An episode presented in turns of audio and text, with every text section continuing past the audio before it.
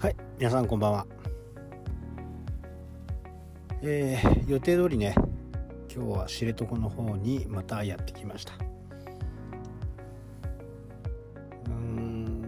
やっぱり6時間ぐらいね、えー、かかりますね、えー、今回はねまっすぐ来たので460キロぐらいですね。えー、札幌からね、えー、こちらの方に行きました。ただね予想以上に寒い、えー、今10時前ですけどね10時前の今の気温がね17度ですね、えー、周りの人に聞くとね朝は11度ぐらいまで下がる時があると。いうふうなことを言ってましたね。まあ23日、えー、こちらの方に滞在してね、えー、また札幌に帰ってそこから田舎暮らしという感じですかね。今札幌の方はね、えー、昨日泊まったんですけどねもう暑くて暑くてクーラーずっとかけっぱなしでね朝まで寝てましたという感じですね。え全国各地ね、えー、大変気温が高くてね体の調子を壊す方もいらっしゃる、えー、また熱中症になってしまう方もねいらっしゃるかと思うんですがやっ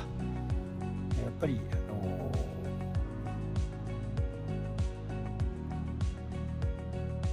体自身はねとても正直なので首元を冷やすとかそういったことをねやってみてください。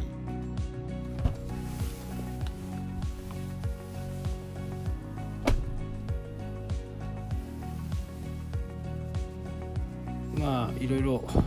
ねえー、各地で猛暑と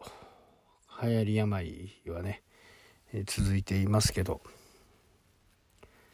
まあ、体あってのね、えー、仕事なんでね、えー、その辺はしっかりこう体調管理僕も含めてね昨日ちょっと調子悪かったんですけどねまああまり寝てないっていうのもあってねやっぱり睡眠をしっかりとるというのはね非常に大切なんでねしっかり睡眠をとらないと働く頭もね働きませんのでしっかり寝るということは大切ですね。でなるべく起きたら僕の場合は起きて12時間はね考える時間とか、えー、そういう時間にしています。本を読んだりするのは、えー、夜の時間、えー、ただあのこう突き詰めて行くところ結論を出したりするところっていうのはねほぼほぼ午前中にしています。といっても東京とかね、え昨日は2時3時の時点でねもう30度という風な形になってるんでね、えー、その辺はしっかりね、えー、管理をしておいた方がいいかなと。でクーラーはね、えー基本的にもうずっとつけた方が電気代は安いですからオンオフにする状況になるとねあのー、初動にかかる電で電気量っていうのがすごく大きいんですね。なのでクーラーを切ったり止めたりするよりはずっとつけっぱなしの方が全然こうコストは安いという形になります。まあただ10年前のねえー、クーラーとかですとね、え、それほど省エネではないので、もう10年経てば相当省エネになるんでね、冷蔵庫とかね、白物は特に新しくなると10年経つとね、省エネの比率も相当良くなるので、